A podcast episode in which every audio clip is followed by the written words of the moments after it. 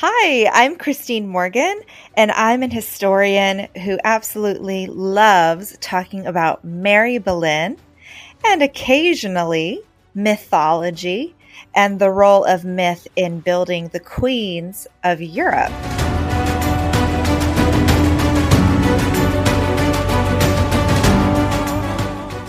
Welcome, Christine Morgan. I am delighted to have you here with us. This month, we are focusing on women in history, some well known, maybe some a little less well known. And I am thrilled to have you join our conversation. Welcome.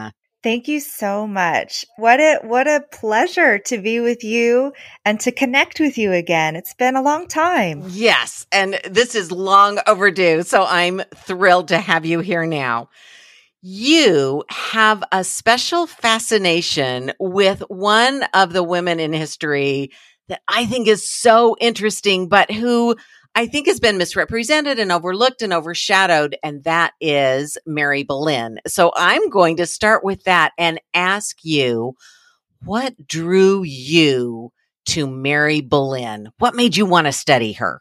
Oh my goodness. I think it it's definitely aligned with some of your own passion which is why why is this story lesser known? Uh, just because there there may be a lack of sources doesn't necessarily mean a person was any less important. It just means something happened to those sources, right? Mm-hmm. So what it does is it creates such a fascinating mystery, and um, it always kind of starts for me with some some more well-known story. So for example, the way I fell in love with Mary Boleyn, um, you know, people get really um, opinionated about different types of uh, history and fiction and all of these things. But I think historical fiction is an excellent way to fall into topics and find your rabbit hole of choice. So for me, um, I found myself reading The Other Boleyn Girl, and I thought, uh, of all the things I've read about Anne Boleyn, this is the first time I've ever even considered anyone else in her family. And uh, from there, I went down a rabbit hole and I applied to grad school and I did the whole program. And now I'm talking to you about it. I love that journey. I love how sometimes we just find the right spark and it leads us in all kinds of directions. And with Mary, it seems to me that she's sometimes used almost as a foil for Anne and she's often mm. presented as a contrast. So we have Anne, and I know you've you've spoken and um, written about this, but Anne is presented as the smart sister, and Mary is mm-hmm. presented as the more classically pretty sister and they're just contrasted with each other. How do you think that sort of evolved? Because eventually Mary is presented as the promiscuous sister because she supposedly had an affair with the king of France and then had an affair with the king of England, which doesn't quite you know make sense when you think about those two men but anyway um how does that do you think that happened? Anne's the ambitious one mary's not ambitious. Anne's the intelligent one mary's not as intelligent. Mary's the pretty one anne's not as pretty. How does that com- competition almost happen? I think this is just sort of uh, reminiscent of probably the first way these stories were told which would be from a male perspective from male research uh, from all these like compilations that were early and we're just in the process uh, even though you know it's been a really long time we've been studying these women but uh, i would say maybe in the last 20 years we're really starting to see sort of like a feminist movement in academia. So the suggestion that these two sisters from the same family who lived and worked in the same courts, who had the same circles, who served uh, great women, great minds, Claude of France, Marguerite d'Angoulême, later Marguerite of Navarre, great reformer thinkers. Uh, there's no reason to believe that uh, these two sisters really would have been educated that differently And if you actually consider the trajectory, um, Anne kind of just did everything that Mary did, but later. It's also interesting that Mary and Anne and the rest of the family, George and Thomas in particular, are criticized in some reports for being ambitious when most people at that time were ambitious. That's really the only way you could survive at the court of Henry VIII. Oh my goodness. Yes. That no one was um, not subjected to their own ambitions or the ambitions of others. We're talking about families that are fighting for Henry VIII's favor over and over and over again in this cycle of turnover. Um, there's no reason why William Compton would want to remain groom of the stool as one of the richest men uh, in Henry's privy chamber if that wasn't, you know, powerful for him to be in that position. These are our motivations during the reign of Henry VIII. It's about power and ambition for everyone. Right. And so the Boleyns don't stand out. And yet sometimes it's painted that way that they're these unnaturally ambitious people when they were keeping themselves alive and in the picture. So it's just really interesting to me. That's exactly right. And, um, you know, if you think about Henry VIII's reign as a whole, he fostered that culture for himself. He wanted people fawning over him, celebrating him, watching him in pageantry. And in fact, that's one of the ways that he kind of signaled to his courts or his diplomatic um, visitors who his favorites were. Mm-hmm. That was his best propaganda. Uh, and the Boleyns fit perfectly into that culture. That's right. That's right. And that's that's a really good way of thinking about it um, because the court of Henry VIII was its own world. wow. So, what do we know about Mary and Anne and their relationship with each other? This is such a fascinating question. And I'm going to start by saying there are some really excellent biographies about Mary and Anne. Uh, you really can't go wrong. But specifically with Mary, great studies by um, Alison Weir, Josephine Wilkinson. Um, I've used their works as the foundation of my own. But the one thing that I always find um, that I can't get analysis of is this relationship. So the way that I think about this is just because letters don't exist now doesn't mean they didn't exist at one time we see really, really sweet um, communication between Anne and Henry VIII, where she is sort of um, approaching him on behalf of her sister Mary. And this is where we see them, you know, writing the love notes and things in the margins of, you know, prayer books and things like that, passing it back and forth. Um, so to me, that signals Mary has some level of mobility. So she's got money. Uh, Anne continues to be in contact with her, uh, certainly during her time as the royal favorite and then later queen. Um, and then she she's advocating for her sister. You can pull po- family politics into that. I'm sure it it is certainly going to play a role, but uh, there is contact, there is mutual respect, there is caring for one another. And then later, um, you know, Anne takes on Mary's son, Henry, uh, and brings him into the royal household to take over his education. That was not uncommon for the period, uh, but she offered that for her sister uh, when her brother in law died. So I, I see them interacting the way that you would expect sisters to interact. There is clearly a falling out that happens.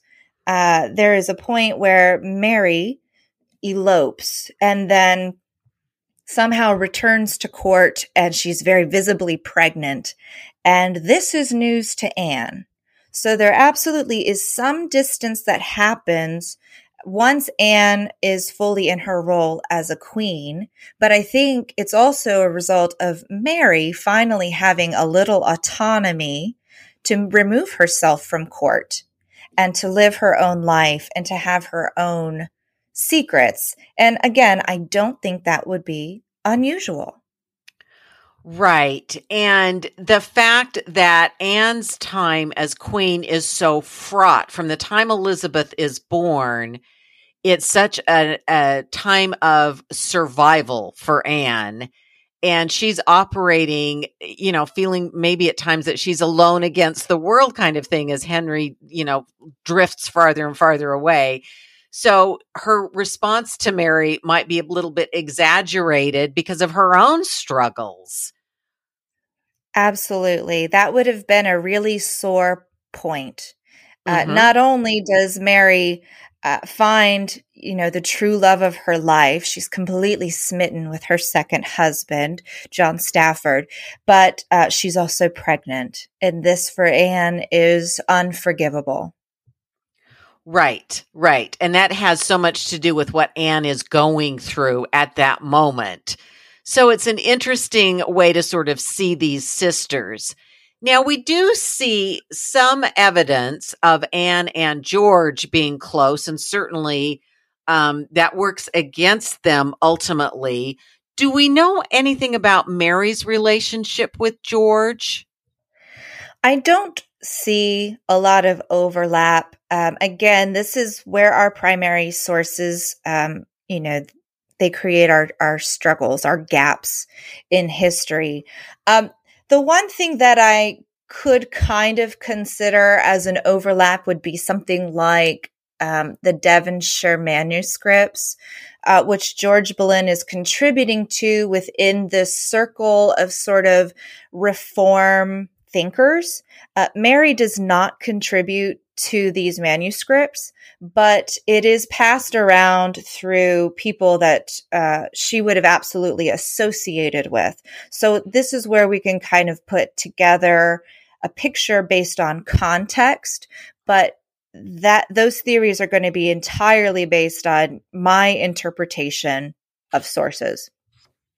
Okay, and that brings us to an interesting question that I know you've discussed in other contexts, but can you tell us about Mary's participation in the Reformation? And and we don't often I think we don't often pay attention to that. But what was Mary's level of participation? Yeah, I think Mary is actually quite um, pivotal um, she's obviously returning to court in uh, 1519. We see her on the records, but we have to consider uh, which court she's coming from, and that is the French court. And at French court, they are holding salons. Uh, the women at court serving the queen or serving Marguerite de Angoulême, they are required to read books and participate and conduct themselves accordingly. And um, these salons are going to be passing around pamphlets about things you know like luther's reformation his his 95 theses. They're discussing that between women at french court. Um, we know that records are really really tricky about who was in service to whom uh, because there's a, a fire that destroyed a lot of court documents. But we certainly know from 1514 to at least 1519, Mary's in France at court. Uh, and when she returns, it's sort of on the very cusp of this tip for Henry VIII, his interest uh, in this Reformation thinking. I even read somewhere one time that people um, have you know, discussed that maybe even Thomas Boleyn is somehow smuggling uh, reform type pamphlets from French court, where he's a, a diplomat, and back into England. We even know Anne Boleyn was bringing books and putting them in the King's Library so that people could come through and, you know, check it out uh, without tipping off anybody who wouldn't have liked that. Uh, so the Boleyns are very much entrenched in this early reform situation. And Mary and Anne's experience of the early Reformation is not the English experience. So Mary and Anne are in a very different place. If they're in the French court, it's a very different environment than Henry's English court, right? Definitely. Uh, this is there's an event in the year where Mary Boleyn returns to English court. Uh, previously, people have believed she doesn't return to court until her wedding, you know, for her wedding in 1520 to William Carey. But uh, in fact, I believe that she is back in court as early as November of 1519. And that is within about six months of Henry VIII actually reworking his entire uh, privy chamber, his entire Knights of the Body, uh, the whole group. And there are a couple of theories about what happened here, uh, but I think one of the best ones is that, you know, he sent all of his uh, friends over to France to be diplomats, and they learned the art of gambling, and uh, they, you know, really took well to uh, having all these women. There's more women at French court than men in this period, so uh, the men just are beside themselves. And when those friends of Henry's return, they bring all of those things back to English court, which of course is going to upset uh, Catholic Queen Catherine of Aragon. And then Henry's losing at gambling because his friends got better than him. And uh, so basically, I think that there's sort of a reordering of his household at this time. Mm. But the mm. beauty of that is, in that reorder, his cousin, William Carey, gets appointed into his privy chamber. And within six months, Mary Boleyn is married to him. Okay, so William Carey enters Henry's household and then marries Mary six months in. That's right. Uh, and that is how the Boleyns expand their power from the diplomatic branch into Henry's private life. Men with personal relationships with Henry who get one on one time with him. And we know that Henry loves William Carey. They play tennis. Uh, William often beats him at tennis. They have a really great rivalry going on. Um, and what becomes sort of Henry's hallmark is you can tell when big life events are happening for people because of his granting patterns.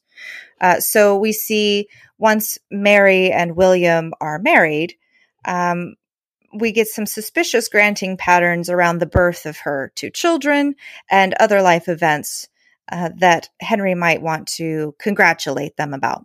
We know Henry has a relationship with Mary. Do you think that happens before or after her marriage to William? I firmly believe that happens after.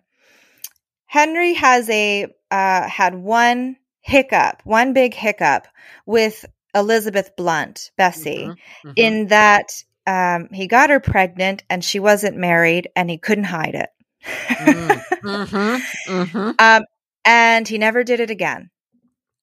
Okay. And okay. so I don't think that he would have uh, started a relationship with Mary until she was a safe option. Uh, in that she's married and he he can kind of uh, use that relationship as his cover should anything happen. But what's interesting is we know for a fact that Mary is a mistress at least as early as March of uh, 1522 because he starts to uh, feature her in pageants at court in the same way that he had done with Bessie Blunt. Uh, and we've we've already talked a little bit about how this is his way of showing who his favorites are. Mm-hmm. And Mary is in uh, the very famous Chateau Vert pageant mm-hmm. Mm-hmm. in 1522. Uh, her sister Anne is as well, but there is one extant song from this production that I found in my research. And uh, we know that uh, Mary played the role of kindness, and we know this because of the costume records. Mm-hmm. And when I look at the song that survives from this particular pageant, the story that it tells actually uh, features a small uh, sort of spotlight that will go to Mary's character of kindness. in a way that we don't see Anne featured, and in a way we really don't even see uh, Henry VIII's sister, Uh-huh. M- Mary Tudor, uh, getting a spotlight either. And the importance of this is that this pageant was performed at a diplomatic event. So, in front of foreign people at his court, he is casting his new love interest for everyone to see. And this is Mary's moment where she really becomes absolutely the royal favorite. And it's interesting. He he isn't although he's he's using the cover of her marriage, he still in some ways is public about it. Yeah, I th- I think that there are a lot of ways that um, her presence at court was covered. Uh, Mary had history with uh, the now Dowager Queen of France, Mary Tudor, who then married Henry VIII's best friend, Mhm. Charles Brandon.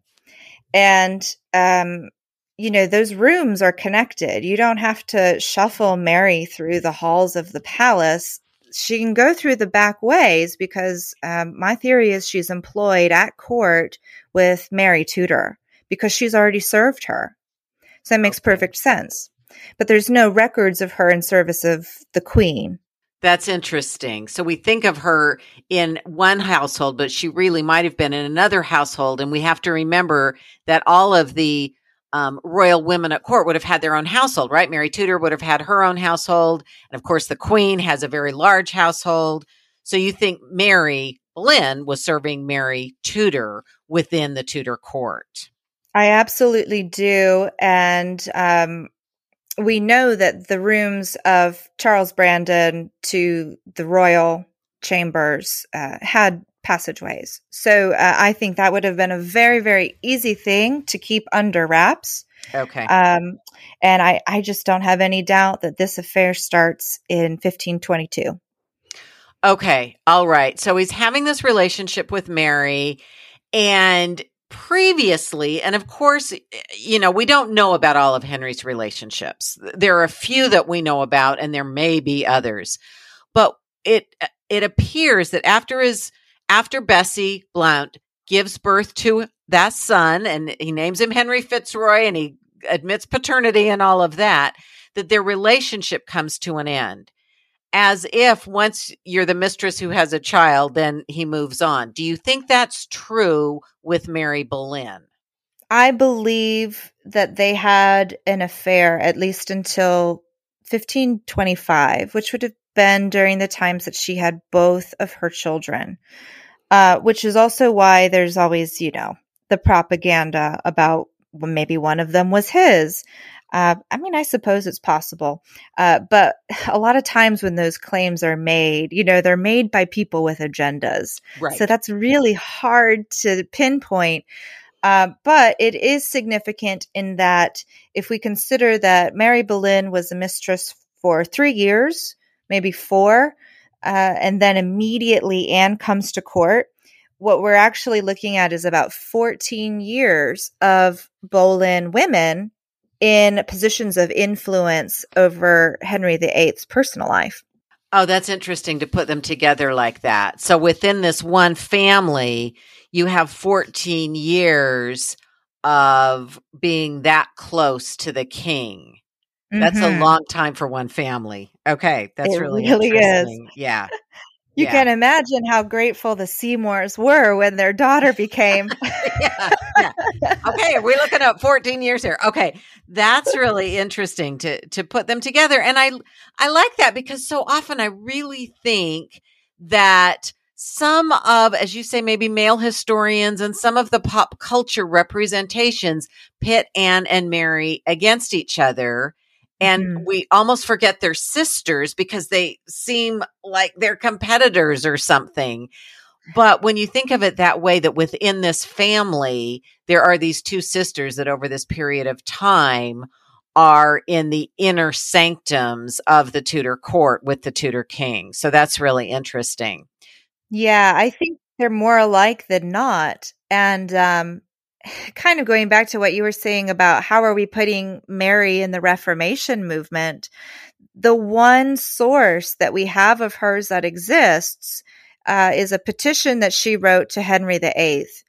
And if you go through it, the language that she uses really, really powerful words like bond i was in bondage now i am at liberty you know she is uh, making a case for herself she's gotten in trouble for eloping and so she's making this case for well i did it because i love him i did it because we are happy together um, what she's not doing is apologizing.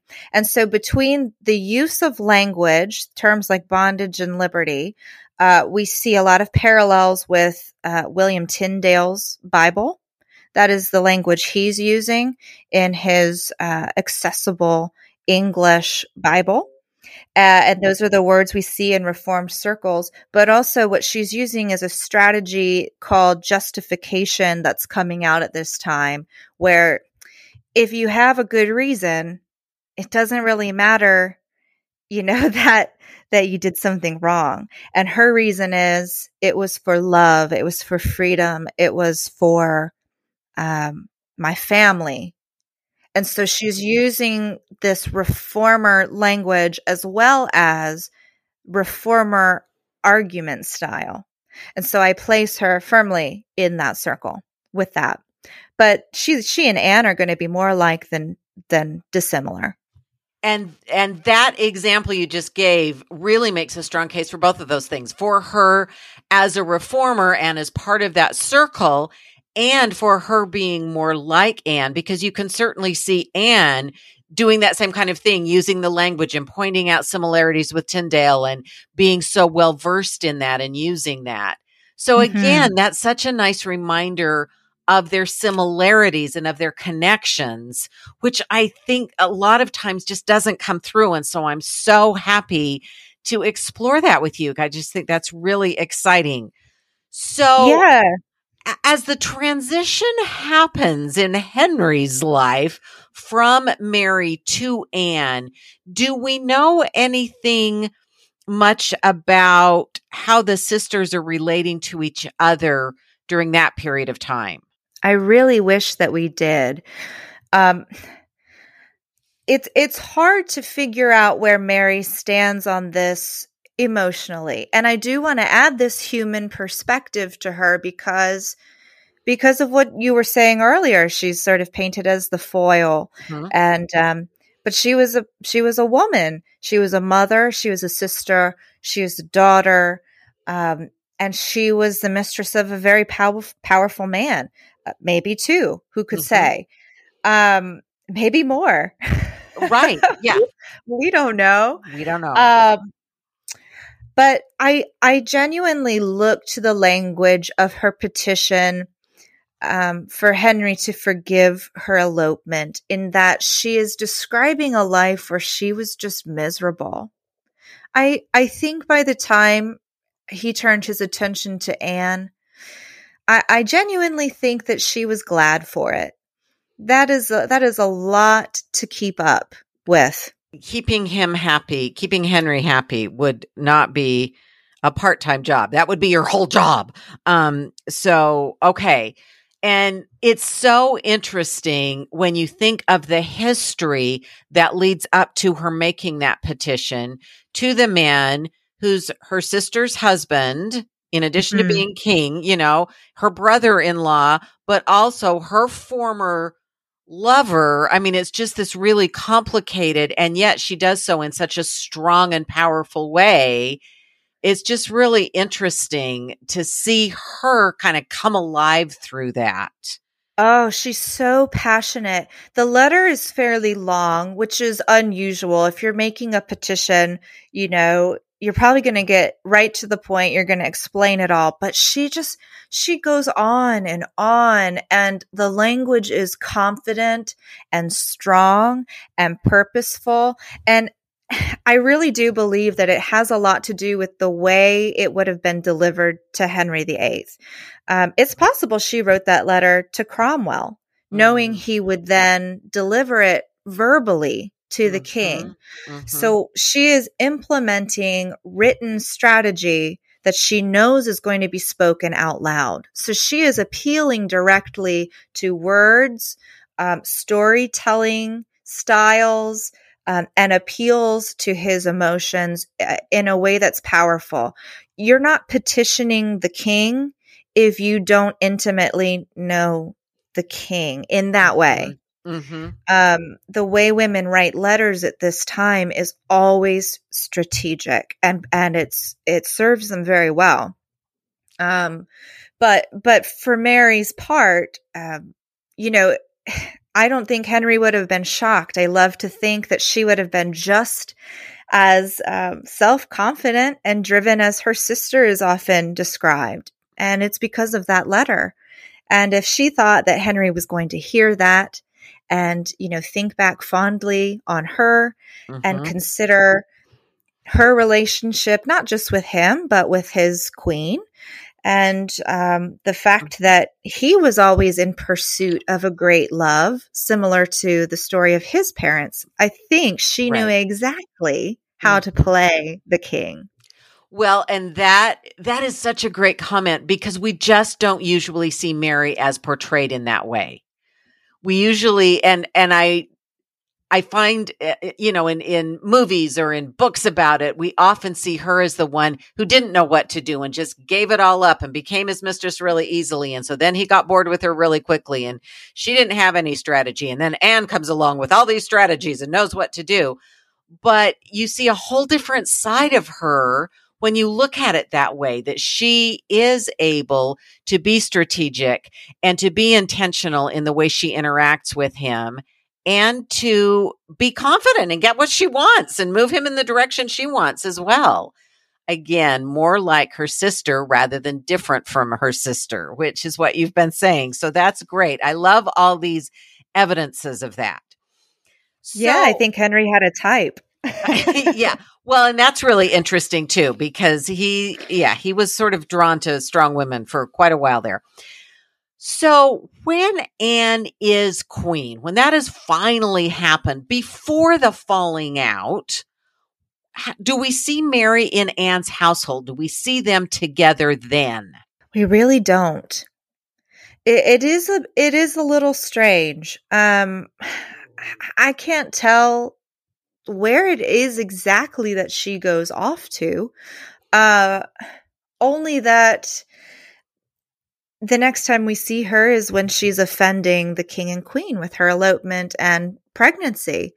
Um, what we what we do see a small like glimmer of uh, again we know Henry has a soft spot for Mary because when William Carey dies and leaves Mary with two children, uh, obviously the king and queen take their son Henry into their uh, custody, but also there was a falling out that happened between Mary Boleyn and her father Thomas Boleyn. We don't quite know what that was about because he, uh, even as her father, refuses to take her back into his home and shelter her and her youngest child, Catherine.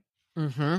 And so she petitions her sister, who then, you know, petitions Henry and says, Someone's got to take care of my sister. So Henry takes care of her twofold. He demands that Thomas take his daughter back in on the grounds of sheer chivalry, man. Have some empathy for your child. Uh, but then he also grants her one of her husband's annuities, which uh, was really, really telling because it gives her an income to care for her family, contribute to her father's household. Um, and normally those annuities would revert back to the crown. So he provides for her in terms of shelter and money. Okay, so he is making that possible for her in both ways, as you say, getting Thomas to take her in and then providing the income as well.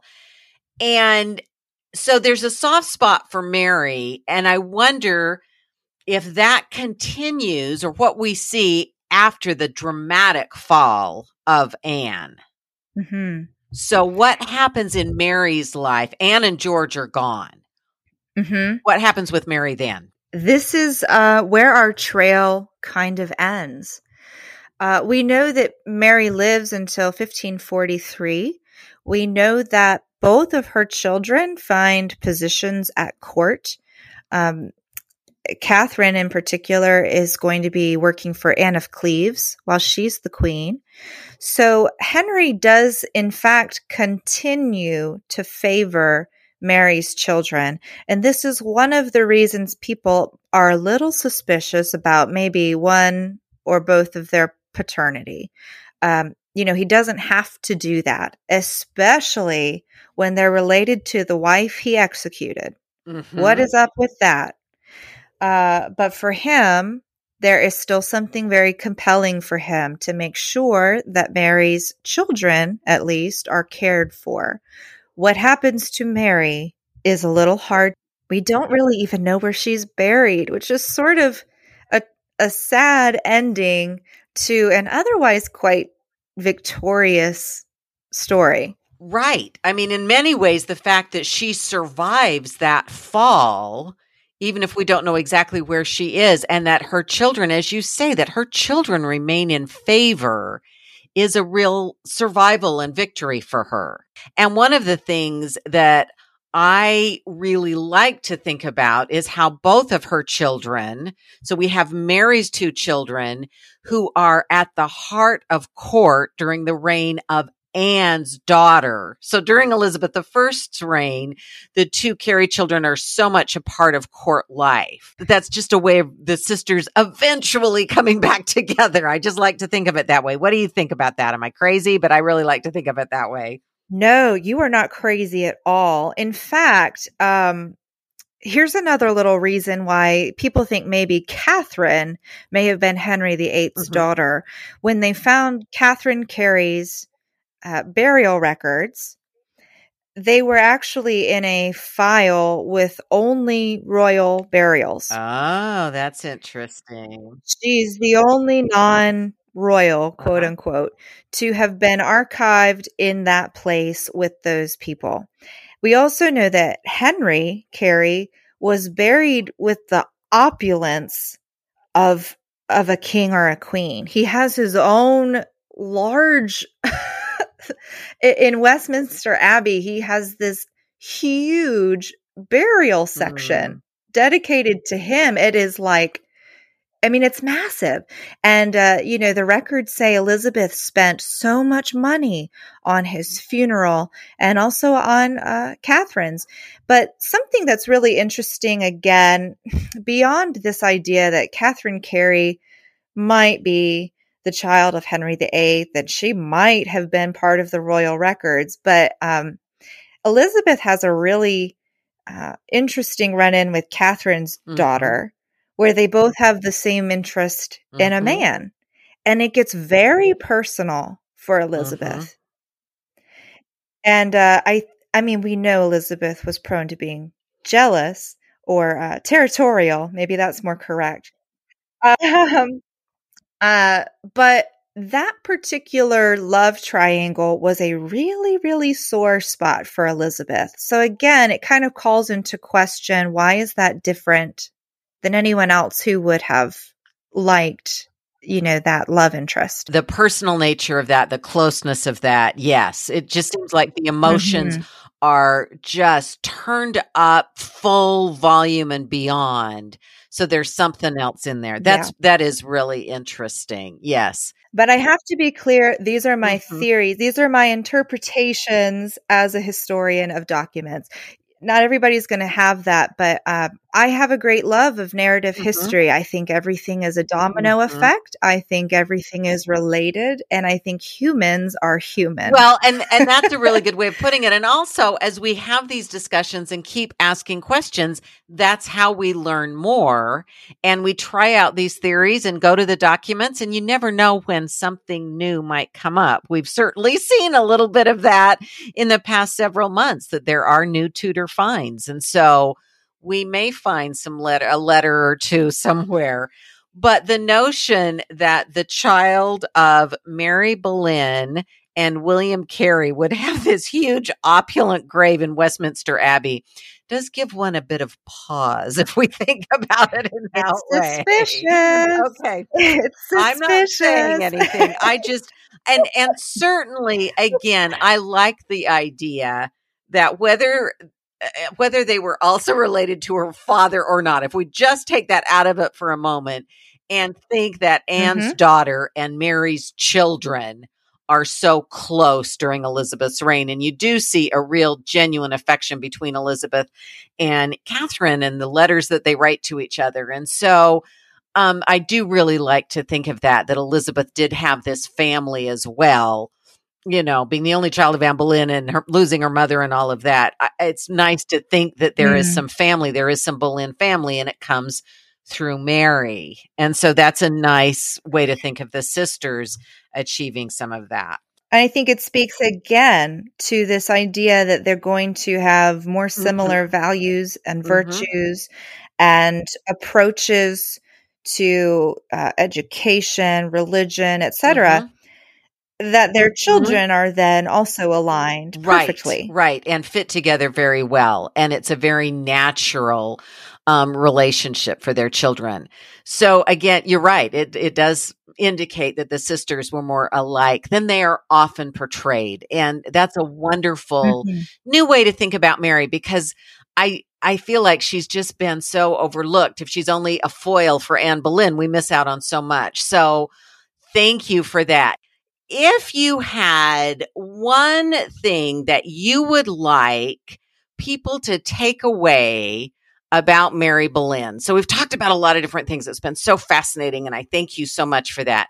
But if there were one thing for people to take away that they now know about Mary Boleyn, what would that be? I think at the base of it, um, Mary Boleyn was a whole person. She was a complete person. She was educated. She had beliefs. She was passionate. She had relationships. Um, she was cared for. Uh, there was not, uh, besides the time with her father, there's not really, you know, a time where she's rejected uh, by the king or by the court, except for when she removes her herself, and she's doing that of her own volition. So she's a whole woman with uh, context and all the wonderful pieces that come with that. That's great because we don't often see her that way. And so I really appreciate that. That is wonderful. All right. So now to just finish up with a little more about you. Can you tell us what kinds of things you are working on now and where we can follow you to find out more about what you have going on? Absolutely. Um, right now, I am actually working to uh, take this master's thesis that I did that we've been talking about, and I would really like to develop it into a full book. So uh, I'm sort of researching and I'm expanding, and I'd like to be doing that. Um, I'm also uh, doing a little podcasting here and there, uh, and I'm I'm doing sort of the a brief history section of the Tudors Dynasty podcast. So I do, you know, 10 to 15 minute um, segments all about the, the Tudor court uh, and all the different people who were there. So uh, you Mhm. could follow me uh, on Twitter at Ms. Christine Moe and on Instagram at the same tag. Okay, that's great. And of course, I'll put all of this in the show notes so that it's really easy for people to follow you. Well, thank you so much, Christine, for joining me. I have loved this discussion. I've loved listening to your other discussions about Mary, but I've loved being able to ask my own questions. And I love coming away with a better appreciation for Mary Boleyn and the whole woman, as you say, the complete woman that she was. I think it's so important and valuable to think of her that way. So thank you so much. Thank you for having me. It has just been a joy to talk with you today. Well, it's been great for all of us. So thank you for being here. Thank you for listening, everyone.